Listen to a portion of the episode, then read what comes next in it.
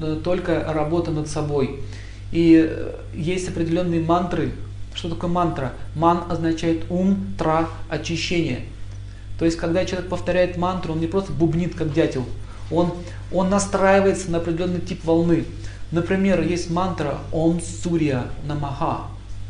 Но нам непонятно, что это такое. В русском варианте это означает «я желаю всем счастья». Это означает еще понятие биджа мантра. Биджа означает семя.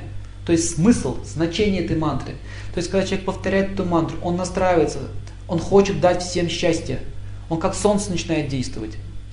Понимаете? Он в своем уме действует как солнце, желает всем счастья, даже своим врагам.